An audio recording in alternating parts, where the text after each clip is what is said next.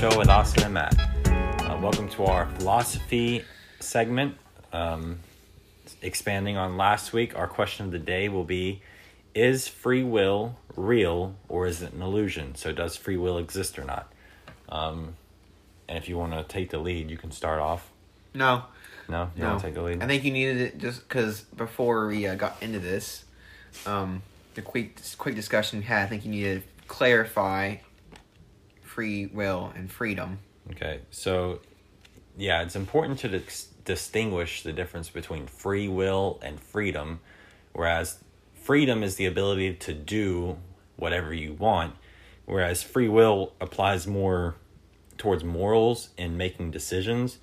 And so it's the ability to make decisions unimpeded. So, you know, acting on morals, so to speak. I think they're the same, but or intertwined very heavily. Well, right now I can go take a drive down the street. That's not free will. That's the freedom to do that. Whereas that's not free will to you to act on the freedom of doing that. Free will is more closely defined as like treating like animals' rights. So deciding or acting on whether you treat animals with compassion or you abuse animals, that's you have the free will to do either, but that's not freedom. And free will is defined as the power of acting without the constraint of necessity or fate, or the ability to act at one's own discretion. It's the ability to choose between different possible courses of action unimpeded. Free will is closely linked to the concepts of moral responsibility, praise, guilt, sin, and other judgments which apply to only to actions that are freely chosen. What's freedom? Let's see. Cause I just think, I don't know, maybe my mind isn't big enough to think about it in two different concepts, but I just think freedom and free will is the same.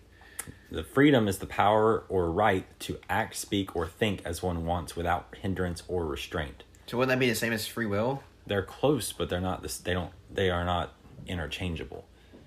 Like there is freedom is more of the action to do something, whereas free will is more of the thought of doing something, the ability to do those things.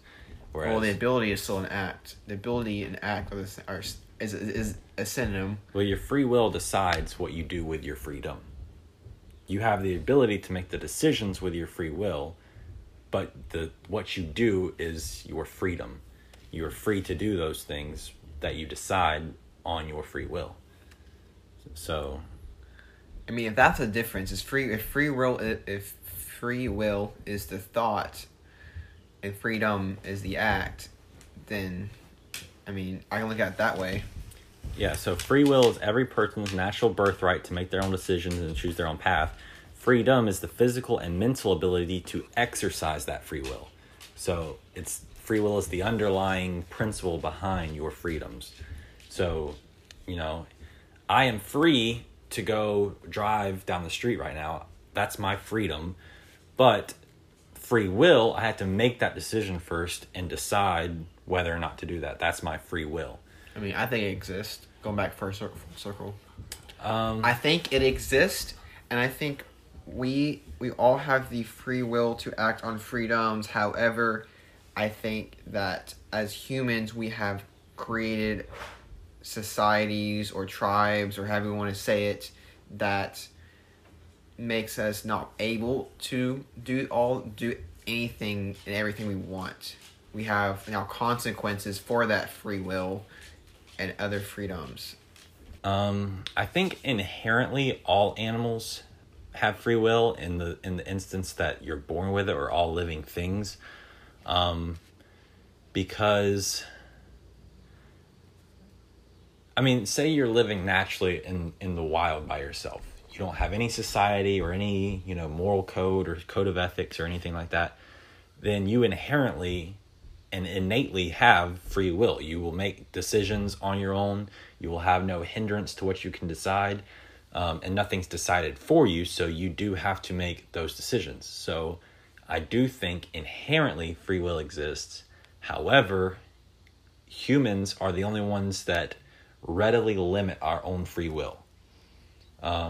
And what I mean by that is mostly towards like the creation of morals or code of ethics, the ideas that, you know, you have to live by these morals, or you have to live by this code of ethics. And that's something humans created.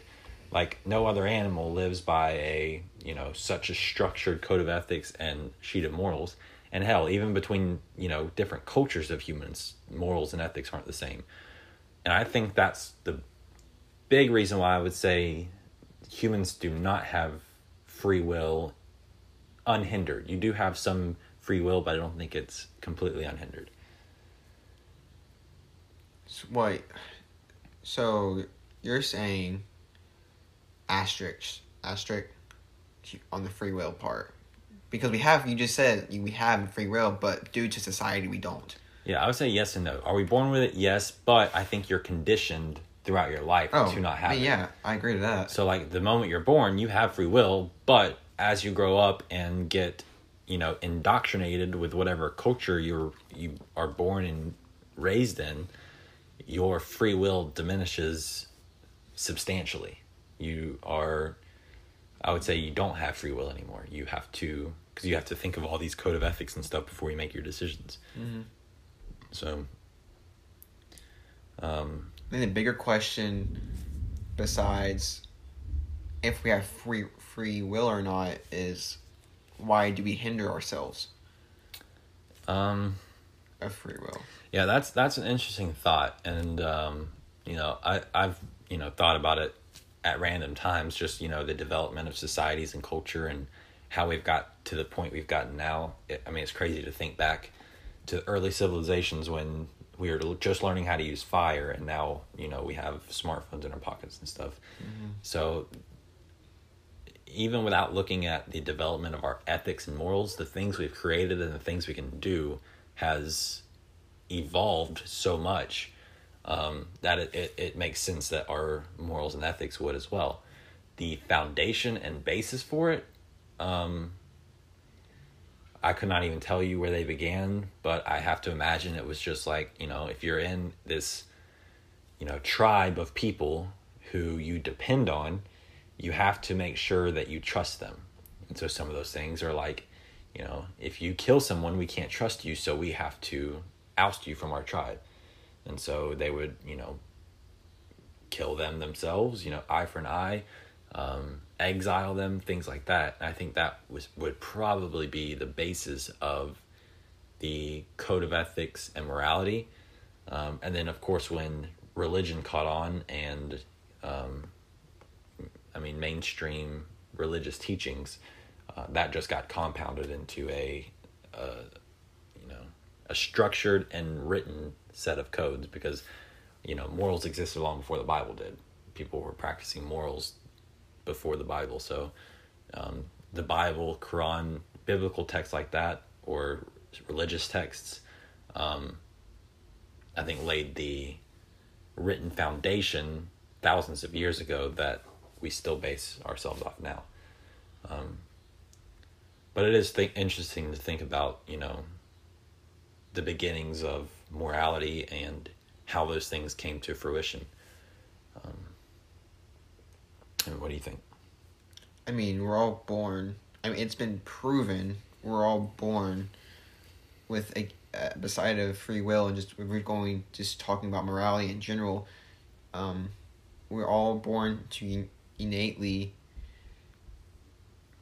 flow towards quote unquote good or right behavior or decisions.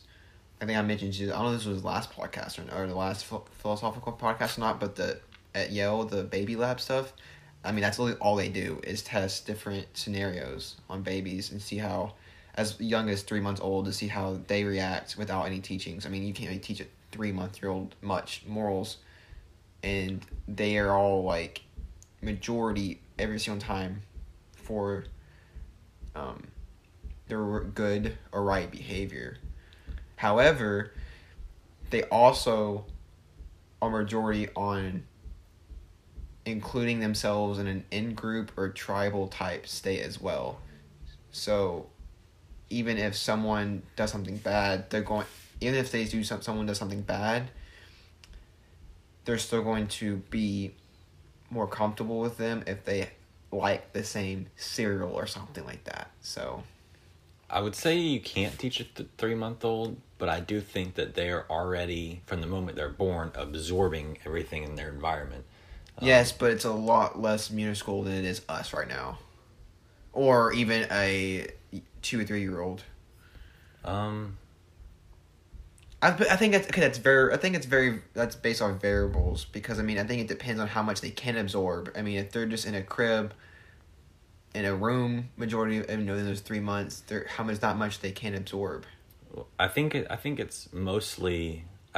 there's a curve to it. So, you know, when they're first days when they can't, or first weeks when they can't open their eyes or, you know, do much other than sleep, they're not really absorbing much. But once they can stay awake and look, their brains are developing neurons and pathways so quickly that anything they see, and because it goes back to the nurture versus nature argument, mm-hmm. And that is, you know, is there a difference between kids born from just the same mother and one is left to basically raise itself while the other from a young age is nurtured and taken care of? Where are they at when they're 4 years old, 5 years old? And what's the study on that? I don't remember. I think it's somewhat mixed. But I think more of the nurturing children, you know, grow up to have, you know, better, I wouldn't say lives, because everyone's lives is subjective to, I mean, you can't say someone's life is good or bad without knowing what they feel of their own life. But, you know, people who were, the babies who were nurtured had stayed out of trouble more, had less frequencies visiting jail when they grew up, stuff like that,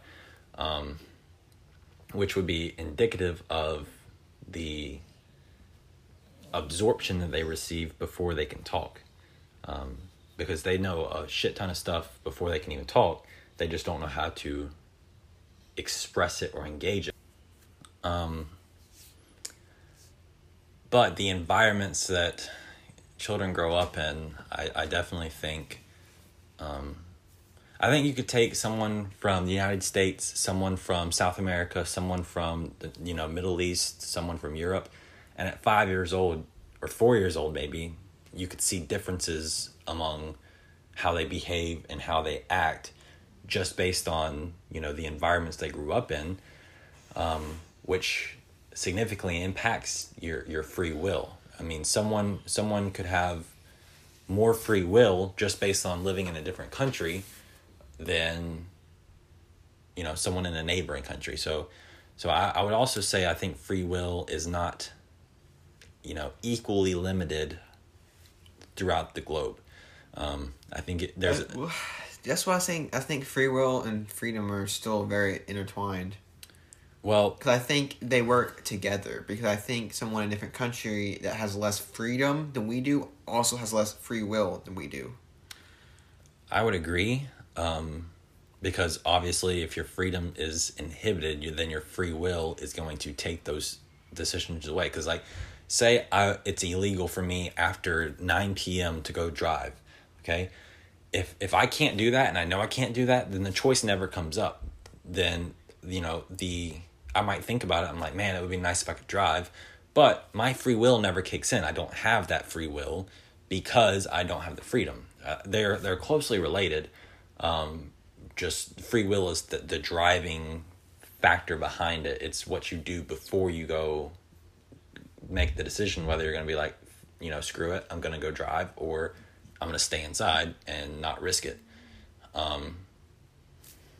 Like underage drinking, okay? It's illegal, but kids all the time make the decision, it's worth the consequences, I'm going to do it. That's their free will, and then they go do it, even though they're not free to do so. It's illegal for them to do so. So I would say in most instances, free will exists in more areas than freedom. Because even if your freedom is restricted, you have the free will to go make those decisions. Like, let's say, committing crimes, murder, for instance. If I murder someone in the United States, I'm going to jail. I don't have the freedom to murder somebody for. So I guess freedom is like the quote unquote term of free will in regards to laws and rules. Yeah, the freedom of action, the freedom to do things. And so if I'm not free to go kill somebody and I go do it, my free will has told me, okay, you can go murder that person. But my freedom is restricted in the capacity that, you know, you do it, you're going to jail. So again, free will, even in a moral society, you can abandon it, but I think it sets the guidelines of what your free will becomes. So me, morally, I think it's wrong to kill someone. So I don't even ponder murdering someone, you know. Mm-hmm. That free will option never comes up. In nature, especially when you're, you know, fighting for survival, that's a very common, you know... action? Yeah, decision you have to make. Decision, yeah. And so you have the free will to decide whether or not you want to kill this thing. Is it too big? Is it going to be enough food? It doesn't pose a threat to me. All these things factor into making that decision. Whereas for me, I don't ever have to make that decision because the only time I'm going to murder someone is if they're trying to kill me.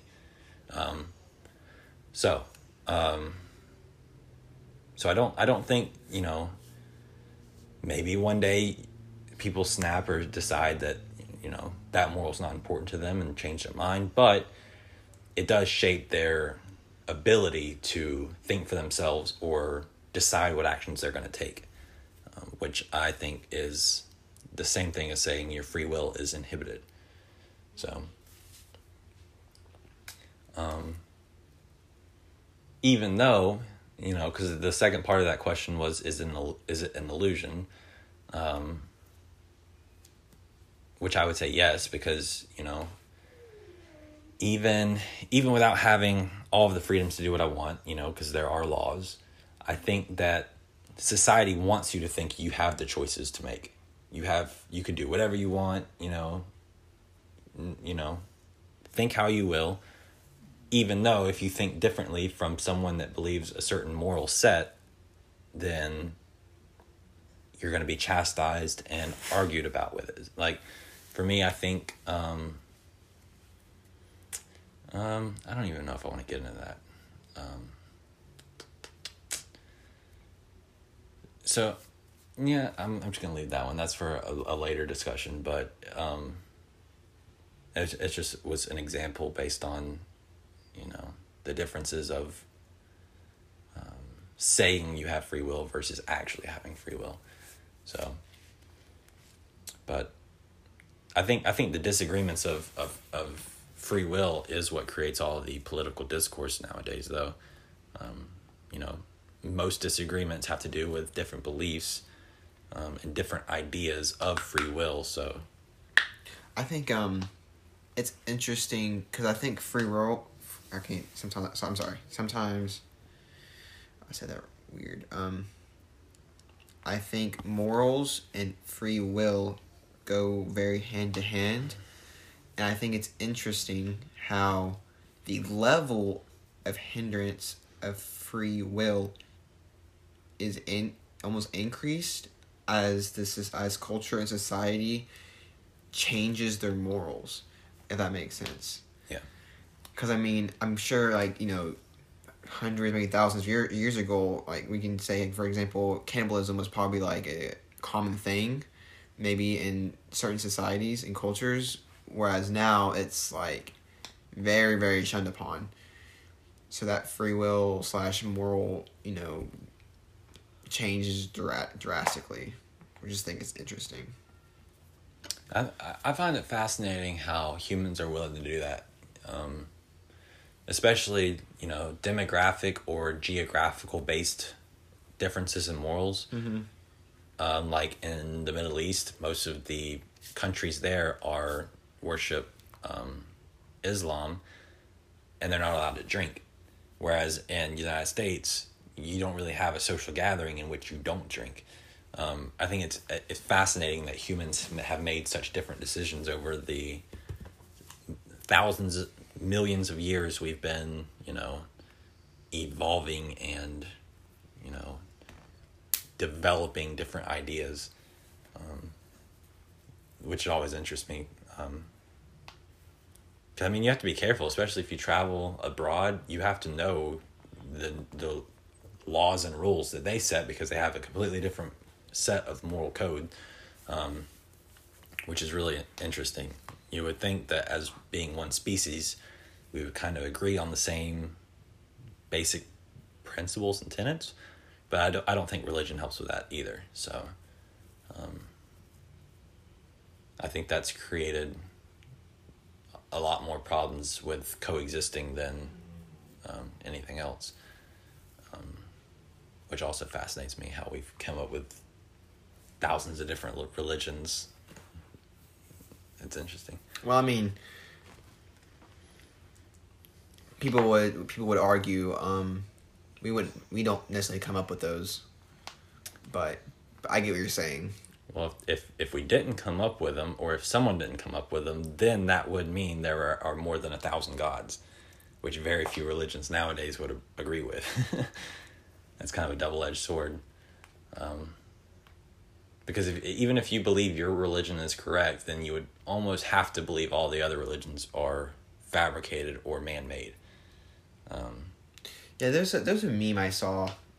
This doesn't reflect my views, but it was like a meme how, remember back in the Orlando shooting, I think it was, when the guy went and like shot up the gay bar or whatever it was, there was a meme at that point, and it was a picture of hell or something like that, and one guy was like, hey, why are you in here, or something like that, and he was like, I'm gay, and then the shooter was like, what, I'm in here because I killed all you guys. Because, like, back in the day, you know, if you were gay, you went to hell. But now, the morals have changed, whereas... I'm not saying I believe that if you were gay, you go to hell. But the morals have changed that nowadays that's accepted. So, if you do wrong by them, then you're going to hell, kind of thing. You know what I'm saying? So, I think that also shows how it's kind of the religion and moral thing has, like, shifted.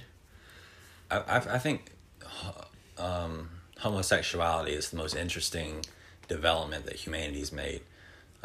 Because, I mean, if you brought a ancient Roman or ancient Greek in today's society, they would be blown away by the fact that, you know, we're so strict on opposite sex attraction. Because, I mean, back then you would have sex with men, women.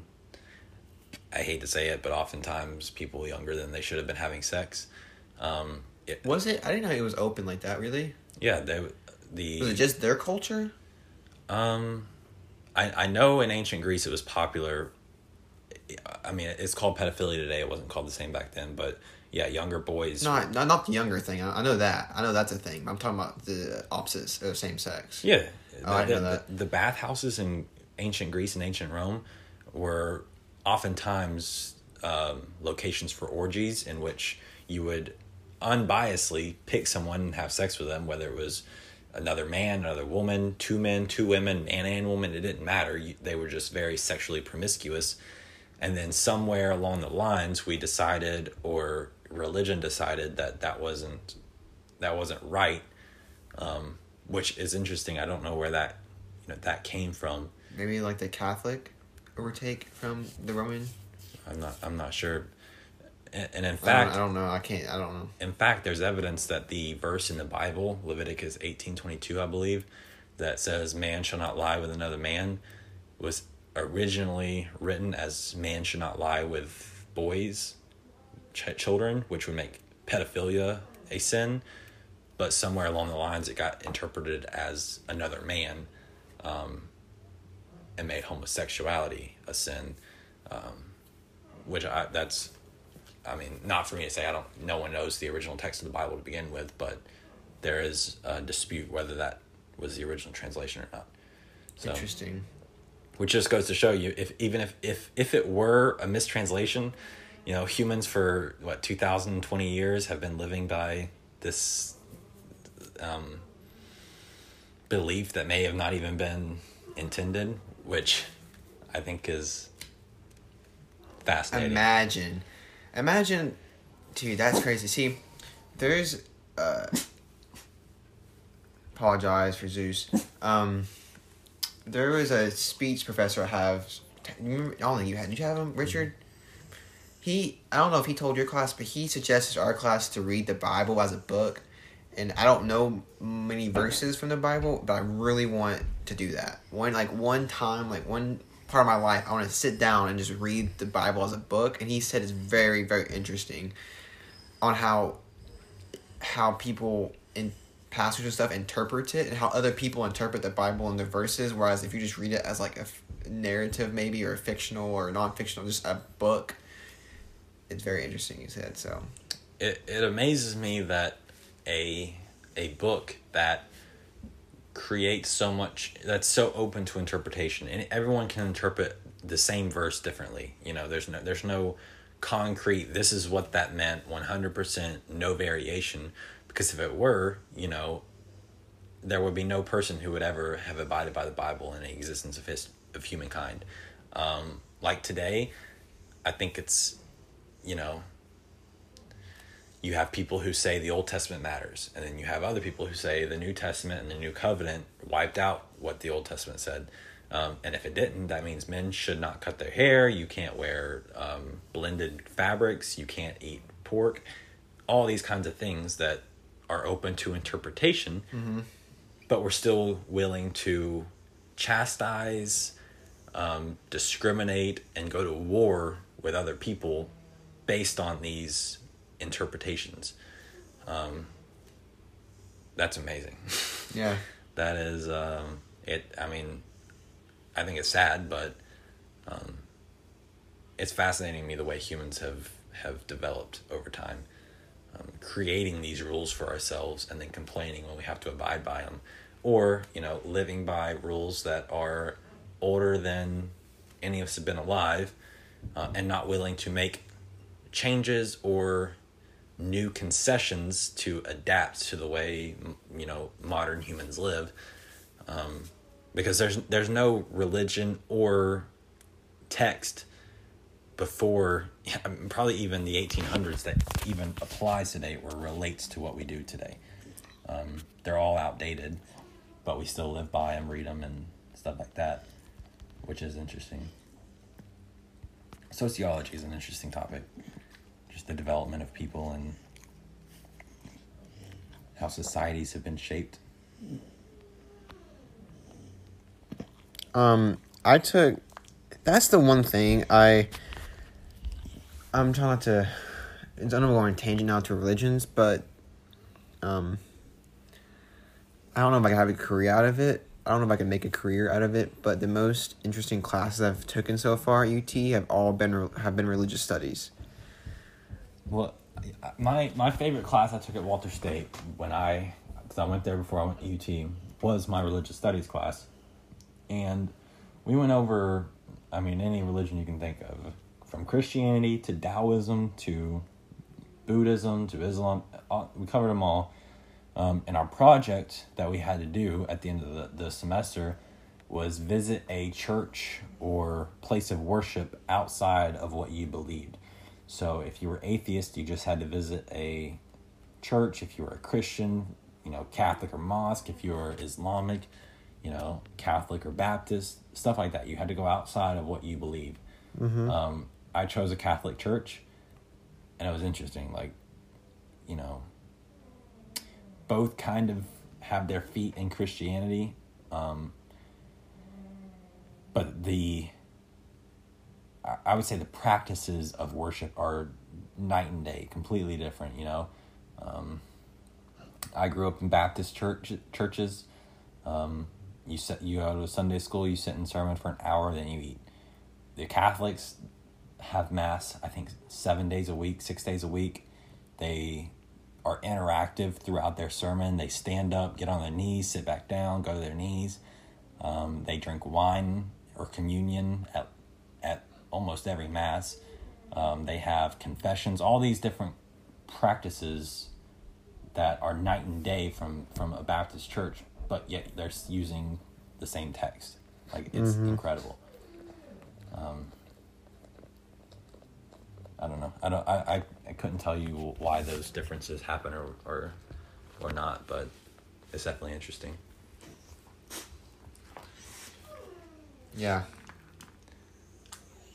I think it was good, though. It's always good to go outside of what you believe. Look at yourself under a microscope, you know. Make sure that what you are doing and what you believe in is actually what you believe. I think too many people nowadays go with the flow, get a routine in, and believe the same thing for, you know, every year they've been alive without ever thinking about, you know, is this actually what I believe in? But I think it's important to do that as a society, you know, reflect on yourself, think about what you actually believe in, and does it match what you act and do? So. Yeah, I agree. But, I mean, that's way off free will at this point, but. I mean, I think it is a little off, but I mean, I think it all intertwines. Well, yeah, I think religion is the baseline of what creates the discrepancies between free will. Because I believe, or religion and morals, they tie closely together of the basis for free will. But yeah, I think it's hard to say that you do have free will if you have moral codes and ethics that you have to abide by. It's kind of inherently restricts your free will. So that's where that's my stance. Mm-hmm. So I think an interesting question or study would be if the morals and ethics that we go by, average moral and ethics that we go by today that hinder our free will, if someone didn't have that hindrance, would they eventually make their way to those morals and ethics? Watch someone play video games. And specifically GTA. What do you mean? My morals and ethics, when I don't have any to abide by, I don't really care. Like, I have no morals or ethics, and so when I play video games like GTA, I feel nothing when I run over somebody or, you know, I crash a plane into another plane. If you don't have morals or ethics to live by, you kind of just do whatever you want. Well, that's a little different because you have unlimited lives. Well, you're separating. You're like. You're, I get what you're saying. You have your mind is still doing whatever you want to, and you don't have that restrictions. But the big factor is there's like literally zero consequences on doing that. Whereas if you can't just go crash someone and die unless you're wanting to die. Like that's your free will. I mean, I guess so. But well, then that would be an argument that death inhibits your free will. Outside of morals and religions, death is also an inhibitor to free will. Which is an interesting point. Dang it, why did I bring that up? All right, well, yeah, I guess that is it. That was actually a point I hadn't considered, but that's very valid, you know. A lot of the decisions you're going to make will be, you know, about your consequences. You're not going to shoot yourself knowing you're going to die without wanting to die, you know. You have the free will to do it, but you probably won't do it. And people do it. I mean, people unfortunately commit suicide. So, yeah. I mean, it's not necessarily an inhibitor. Well, I mean, I guess it... So, I guess that means it's not then, right? I mean, people commit suicide. Well, maybe that's a little different, but maybe, like, say, climbing up a cliff. Like, rock climbers. You know, people who decide that they're willing to risk death will go do it. But most people, you know, untethered rock climbing, you're going to be like, no, I'm probably going to fall off and die, so I'm not going to do it. So maybe death isn't an inhibitor to free will. You make those decisions anyway or despite your free will. So is free will just the will to survive? No, because I think there's far more aspects to free will than just survival, such as, like, you know, do I want to go to bed right now or do I want to play one more game? Things like that. Oh yeah, because the way our society is now. Yeah, but which is why I would think that there's. I'm talking the structure. I mean like the foundation of free will is like the sheetrock. I mean is the concrete. I think death is too specific, but I think survivability, yes. I think survival is the basis of our free will. Okay. Deciding, do I want to eat now or later? Should I stalk this prey or wait for another one? Do I need to start finding water or can I wait? Things like that. I think that would be the basis of free will, because if you take everything we have away, throw us back into the woods, that's the only decisions we're going to be making. Mm-hmm. So I would say, yeah, that's the basis, that's the foundation.